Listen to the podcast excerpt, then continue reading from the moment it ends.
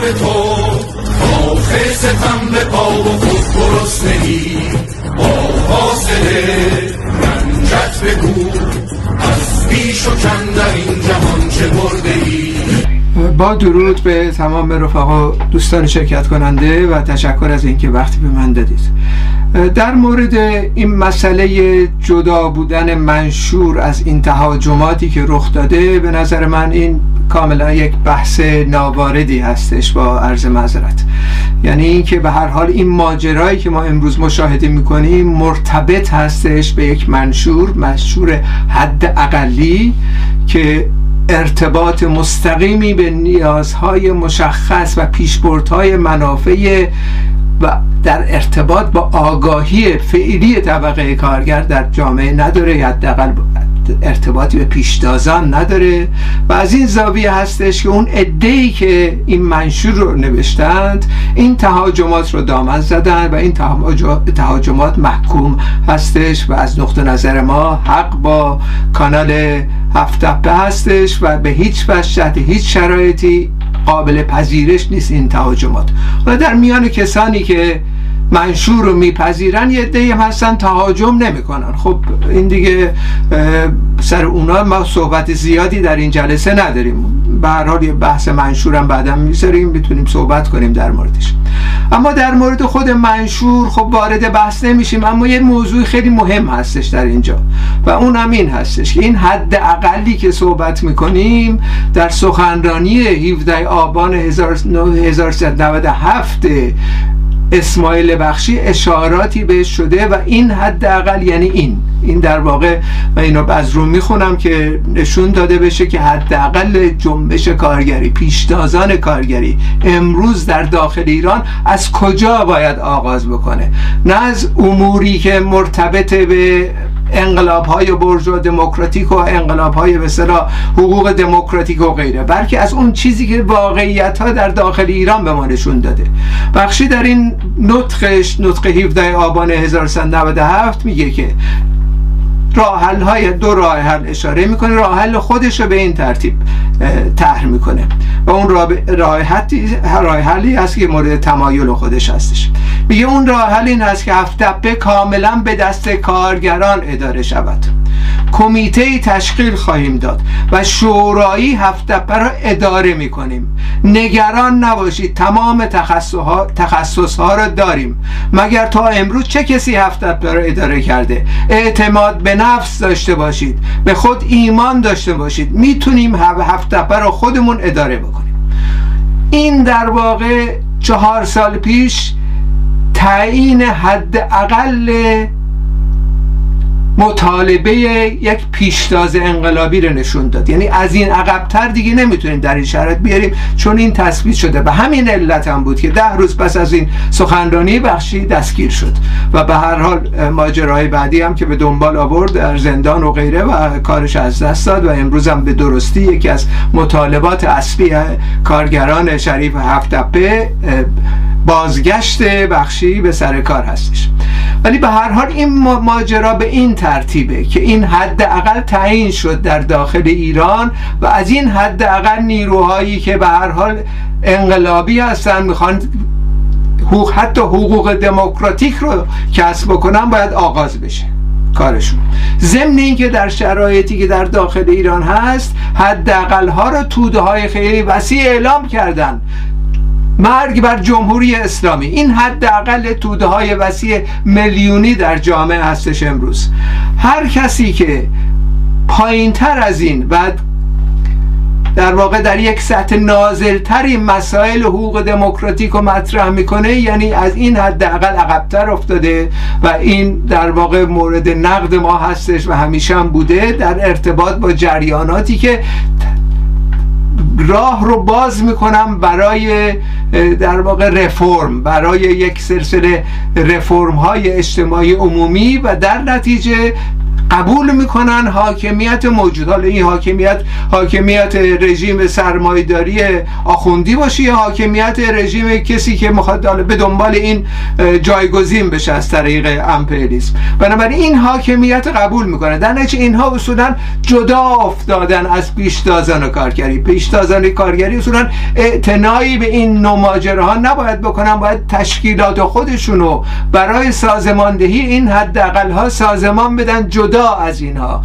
اینجا افتراق طبقاتی رخ داد در داخل ایران. پس از این داستان منشور و یکی از نکات مثبتش هم دقیقا به نظر من این بود که این تفکیک و اوریان نشون داد در جامعه.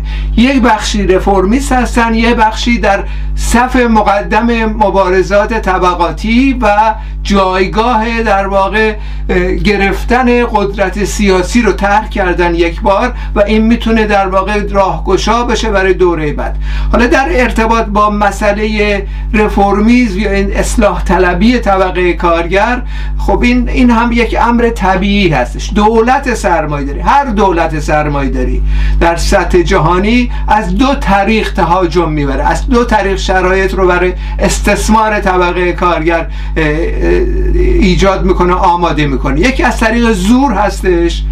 که سرکوب ها رو که می‌بینیم در داخل ایران این سرکوب ها حالا به یه شکلی به دلیل پیشرفت های اقتصادی و دادن به سری امتیازات در کشورهای اروپایی به این شکل رخ نمیده. ولی در تحلیل نهایی اگر در خود انگلستان آمریکا یا کشورهای اروپایی توده های خیلی وسیع بیان همین شعار بخشی رو اونجا تکرار بکنن و قدرت در هر کارخونه رو به دست خود بگیرن این سرکوب ها در کشورهای اروپایی هم اعمال خواهد شد. در اون نکنید. بارها اتفاق افتاده. وقتی ماجرا جدا اصطلاح خط قرمز عبور بشه سرکوب شروع میشه. در داخل ایران به دلیل موقعیت به دلیل سرمایه‌داری ناقص الخلقه ای که به وجود اومده تحمیل شده از طریق امپریالیسم این سرکوب ها اصطلاح نقطه شروع این رژیم خواهد بود. اما یه روش دیگه هم اتخاذ می‌کنه این رژیم حتی این رژیم در داخل ایران.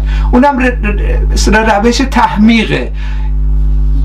بعضی ها رو خریداری می‌کنه بعضی ها رو در واقع فریب میده و بعضی هم دیگه شرایط رو آماده می‌کنه که در چارچوب نظام فعالیت کنن. فراتر نرن. این نظام نظام رو در واقع به رسمیت بشناسن. تمام مفاد این منشوری که نوشته شده نشون میده که خواهان این هستن در درون این نظام یک سلسله امتیازاتی از همین رژیم یا حالا رژیم نوعی که در آتی ممکنه به وجود بیاد بگیرن. بنابراین ساختار اقتصادی سرمایداری ناقص الخلقه ایران رو پذیرفتن. این در واقع بخشی از همین توته های خود این دولت های سرمایداری هست. افراد در واقع مسخ می‌کنه افراد به طرف خودش جلب می‌کنه افراد خریداری می‌کنه و انبا اقسام شرایطی رو آماده می‌کنه که توده های خیلی وسیع تحمیق بشن. بپذیرن وضعیت موجودو.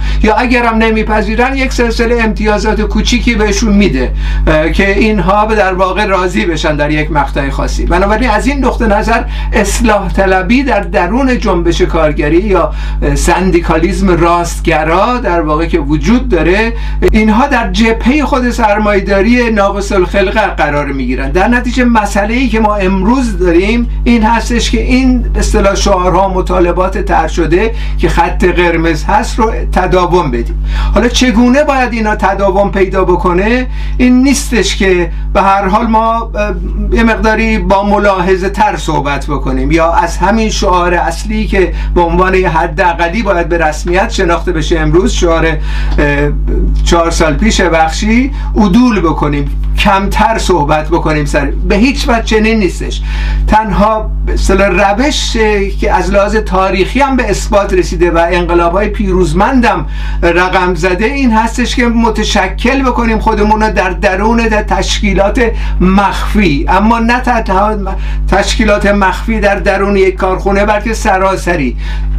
تشکیلات سراسری ستاد رهبری ما نیاز داریم. از فعالین کارگری جنبش های کارگری برای رهنمود دادن نه تنها خود طبقه کارگر بلکه جمعی آهاد مردم که امروز بدون رهبری هستن بعد همین است که رضا پهلوی جرأت می‌کنه بیاد بگه ما حامی توده ها هستن به من رأی بدید ما میایم و مجلس مؤسسان تشکیل میدیم. در, در شرایطی که قایب باشه ستاد رهبری در میان توده ها در واقع این نوع وقایع میفته. رژیم چنج صورت می‌گیره. نظام تغییری نخواهد کرد. نظام سرمایداری باقی میمونه. کماکان همونطور که شاه رفت خمینی اومد جاش. بنابراین این تفاوتی نمی‌کنه. زندگی توده ها تأثیری نذاشته. مسئله اصلی این هستش که توده ها حاکمیت خودشونو به دست خودشون بگیرن. همینطوری که بخشی داره در این کارخونه مطرح می‌کنه در سطح سراسری باید این رخ بده در واقع. و برای این رخ بده نیاز به ستاد رهبری مخفی الزاما در داخل ایران الزاما متشکل از پیشتازان باید کارگری باید باشه. یعنی در واقع یک حزب تشکیلات مخفی متشکل در داخل ایران به عنوان ستاد رهبری الان نیاز هستش. و این مسئله کلیدی و اصلی هستش که ما رو در واقع در این مقام قرار میده که حاکمیت به دست خود طبقه کارگر برای نخستین بار در داخل ایران بیفته و حکومت به اصطلاح کارگری جایگزین این حکومت های رژیم های مختلف بشه و از این نقطه نظر راه باز بشه برای شکوفایی اقتصادی و برای عالی ترین شکل دموکراسی که بشریت به خودش دیده. این تحقق می‌تونه پیدا کنه در داخل ایران به شرطی که مسئله ستاد رهبری توسط پیشتازان و اعمال بشه تدارک دیده بشه و اصولا مقابله با این داستان های سندیکالیستی این اتهام زنی و غیره رو اصولا به یه شکلی بی اهمیت جلوه باید داده بشه. چون اصولا اینا واضحه که راهشون رو انتخاب کردن. اینها در واقع متمایل به یک دولت سرمایداری هستن که یه چندرغازی از اینا بگیرن بعد برن به دنبال زندگیشون. در, در صورتی که یکی از برجسترین و تاریخی ترین شعار و مطالبه که در داخل ایران طرح شد که کم سابقه هستش در سطح جهانی همین جمله ای بود که اونجا خوندم و بازگو کردم سخنرانی بخشی رو. این رو در واقع با در سر لوحه مبارزات آتی قرار بدیم و این تشکیلات به وجود بیاریم. حالا در یک شرایط بحرانی کنونی یا شرایط بحرانی بعدی. ولی به هر حال راه راه گرفتن قدرت سیاسی توسط طبقه کارگر راه اساسی هستش که در مقابل ما پیشتازان کارگری در داخل ایران قرار گرفته. با تشکر.